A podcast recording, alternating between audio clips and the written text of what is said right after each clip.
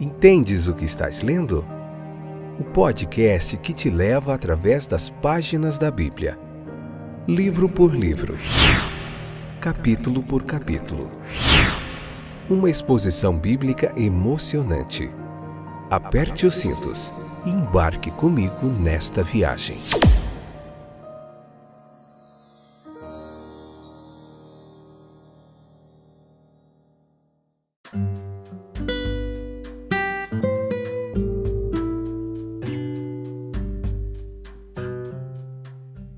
Estamos de volta, eu sou Fábio, esse é mais um episódio do nosso podcast Entendes o que estás lendo, um programa de reflexão bíblica, um tempo de muito aprendizado e de edificação através da palavra de Deus. Meu muito bem-vindo vai para você que sempre está aí conosco, compartilhando, ouvindo, prestigiando o nosso trabalho. Deus abençoe vocês, que vocês possam aprender bastante da palavra de Deus serem edificados.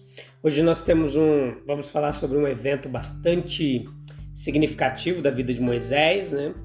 Quando ele tem um encontro com Deus ali no meio da chama ali naquele arbusto, e nós vamos entender como todo esse processo proporciona uma mudança gigantesca na vida dele, algo que vai ser um marco de mudança é, em toda a sua história, beleza? Hoje, capítulo 3, se você puder, leia o capítulo 3 do livro de Êxodo, para você entender a nossa explanação, a nossa exposição bíblica. Hoje, a parte primeira, o episódio 170 da terceira temporada. Vamos lá então. Longa jornada até aqui, longa, mais longa ainda prosseguir. Vamos lá. Nós não vemos arbustos em chamas todos os dias, não é verdade? Como nesse capítulo 3 aqui. Nós nem ouvimos vozes nos chamando do meio deles. A Bíblia é a soma das revelações de Deus para a raça humana. Essa sarça, por, por exemplo, aqui, é, esse arbusto, né, essa planta, ela ainda queima por nós nas Escrituras, onde a qualquer momento nós podemos visitá-la e ouvir a voz de Deus falando do meio dela. Não é uma tradição do passado, mas uma realidade viva. Tem seu objetivo ao lado na revelação contínua que está acontecendo na natureza, nas evidências de uma presença sobrenatural de Deus acontecendo. Os caminhos pelos quais Deus pode alcançar as mentes devotas são inúmeros. A palavra dele, os sacramentos e a oração são meios especiais o Espírito Divino tomando as coisas de Cristo e mostrando-as à nossa alma, iluminando, interpretando, aplicando e confirmando a palavra de Deus. Mas na verdade, Deus não está longe, meus queridos, de cada um de nós. E por eventos da providência divina, em operações de consciência, por meio de, de nossas intuições morais e espirituais, nós somos iluminados e purificados pela palavra de Deus. Por inúmeros fatos da natureza e da vida, ele ainda pode se aproximar daqueles que permanecem por ele. Os encontra de maneiras tão inesperadas e surpreendentes como foi naquela sarça ardente. Impressiona-os com suas maravilhas e as mensagens de sua graça. Vendo essa revelação na sarça como um capítulo da história espiritual, considere comigo as circunstâncias em que ela acontece. Uma revelação veio a Moisés de forma inesperada, enquanto ele cumpria o seu dever, o seu trabalho, ele cuidava do rebanho do seu sogro. Em um lugar solene, na montanha de Deus, de um arbusto comum. A queima da sarça não tinha relação aparente com Moisés mais do que com outro, estava lá para ele olhar, perguntar se ele escolhesse. Convidou, mas não obrigou, nem mesmo pediu sua atenção. E todas as circunstâncias neste evento são significativas. As revelações de Deus geralmente têm uma relação com o estado de espírito daqueles que as recebem, respondendo a perguntas, resolvendo perplexidades, oferecendo orientação, e adaptando-se às condições psicológicas. A Bíblia chama atenção pelo sobrenatural em sua história, bem como por seus ensinos. Só quando nos aproximamos dela é que a palavra se torna pessoal e se apodera de nossa consciência com uma força espiritual. A atenção da parte do homem é recompensada por mais autodescoberta da parte de Deus. O interesse de Moisés pela sarça despertou é, essa, auto, essa descoberta demais da parte de Deus para ele.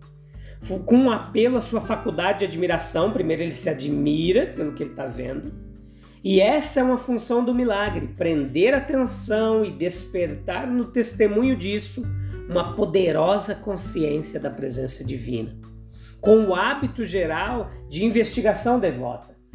O hábito da investigação é tão valioso se o objeto final de alguém é, em todas as coisas, familiarizar-se com Deus e com a sua vontade, como na ciência e na filosofia, ou em qualquer outra forma de busca de conhecimento, mas que a investigação seja devotada. Devemos pesquisar as Escrituras, refletir cuidadosamente sobre os eventos da providência e os fatos da história humana. Estude a natureza, com o um olho nas sugestões espirituais, nas analogias espirituais, dê a tudo que você lê ou ouve, que parece ter verdade ou valor, a atenção que merece. Enquanto Moisés olhava, ele seria instigado a perguntar sobre essa sarça. O que significa isso? Que poder invisível está aqui se manifestando? Por que está queimando neste lugar e neste momento? Que mistério está contido nessa sarça? Será que tem alguma mensagem aqui para mim? Alguma revelação de Deus? E ele não demoraria a perceber que ali devia estar queimando com o propósito de atrair a sua atenção. E não é assim que o divino geralmente se aproxima de nós?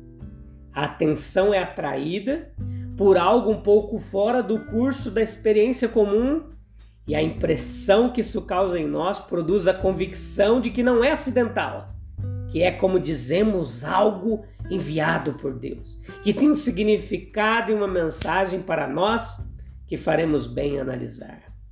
Todo homem, em algum ponto ou outro de sua história, sentiu-se atraído pelo sobrenatural. A impressão pode ser causada por um livro, que nos sentimos atraídos a ler ou por algo que lemos nele, por um sermão, por um evento da nossa vida, por uma doença, num leito de morte, por ditos e atos de outros homens ou em horas de solidão, quando até mesmo a natureza parece povoada de vozes estranhas e começa a falar conosco por meio de parábolas.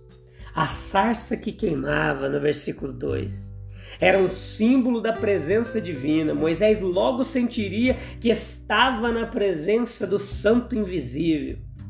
Isso foi significativo.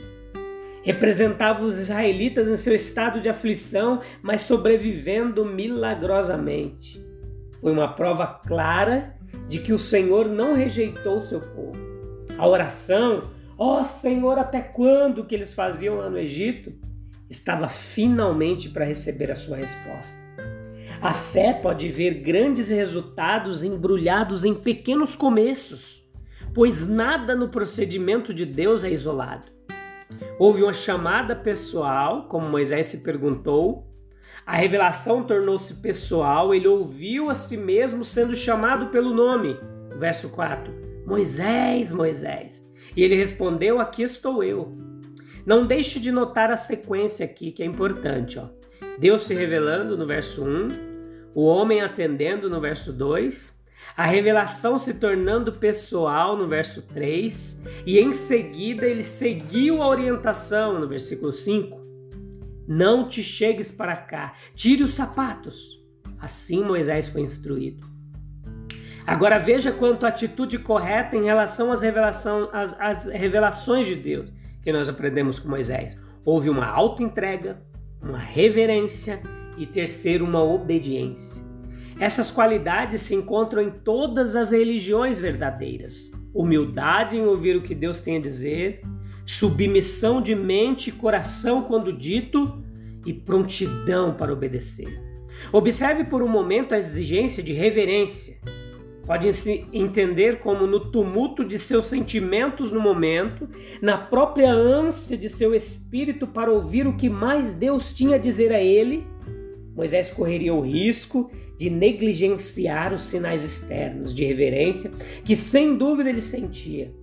Mas é instrutivo observar que Deus chama a sua atenção para eles. Somos ensinados, portanto, que a, reverência se torna nós não apenas em relação ao próprio Deus, mas em relação a tudo o que está, mesmo externamente, conectado com Sua presença, adoração ou revelação. Por exemplo, em nosso trato com a Escritura, no uso de nomes e títulos divinos, no ritual do serviço divino. Arbustos estão brilhando ao nosso redor, queridos. Se ao menos tivéssemos olhos para vê-los. O ensino de Cristo é uma ilustração da sugestão espiritual da natureza, quando ele falou: considere os lírios do campo. Havia o sobrenatural na vida comum de Moisés. Moisés cuidou do rebanho de Jetro, e a presença de Deus pode estar conosco nas ocupações mais humildes. Nós temos que aprender a cultivar junto com Moisés um espírito de dever, verso 1, um espírito de investigação devota, versículo 3, um espírito de humildade e reverência, versículos 5 e 6. Para tal espírito, Deus se revela a nós, nos chama ao seu serviço, como no versículo 4, e nos entrega missões para realizarmos, e Deus nos honra na obediência de seus mandamentos e decretos. Ele não atingiu nem mesmo o modesto ponto de sucesso aos olhos de um pastor medianita. Ele não tinha nem o seu próprio rebanho. Mas essa mesma humildade de posição, sem dúvida, tinha suas vantagens e seu lugar na providência de Deus com respeito a ele. Com toda a humildade do estado de Moisés, era melhor ser um homem vivo e mediano do que ser mantido como filho da filha de Faraó. Deus o havia tirado da casa de um rei para que ele pudesse ser livre de todas as tentações das vestes suaves e de conforto do palácio.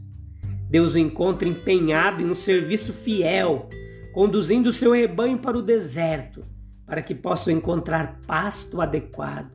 Deus vem àqueles que estão diligentemente ocupados em alguma obra útil, mesmo que seja tão humilde e obscura como a de Moisés. O anjo do Senhor apareceu a ele em uma chama de fogo no meio de uma sarça.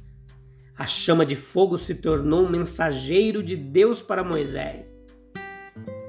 Ele havia mostrado que tipo de homem ele era nas experiências comuns da vida, experiências que podem ocorrer a qualquer um de nós.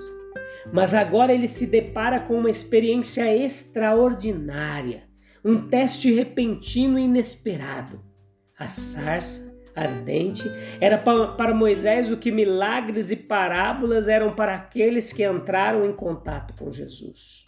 Para alguns, os milagres eram meras maravilhas, para outros, eles revelaram uma porta aberta de comunicação com Deus. Para alguns, as parábolas eram apenas narrativas sem objetivo, mera narração de histórias. A outros, o divino mestre foi capaz de dizer foi-vos dado conhecer o mistério do reino dos céus. Beleza? Deus te abençoe. A gente tem um encontro marcado no próximo episódio para nós continuarmos nessa história de Moisés que está muito legal, tem muita coisa para a gente aprender. Agora que ele se encontrou com Deus, Deus vai mandar ele de volta para o Egito e essa história vai ficar muito mais emocionante. Deus te abençoe. A gente volta em breve. Até breve. Tchau, tchau muito breve, né? Te volto em breve, até breve. Tchau, tchau. Deus abençoe.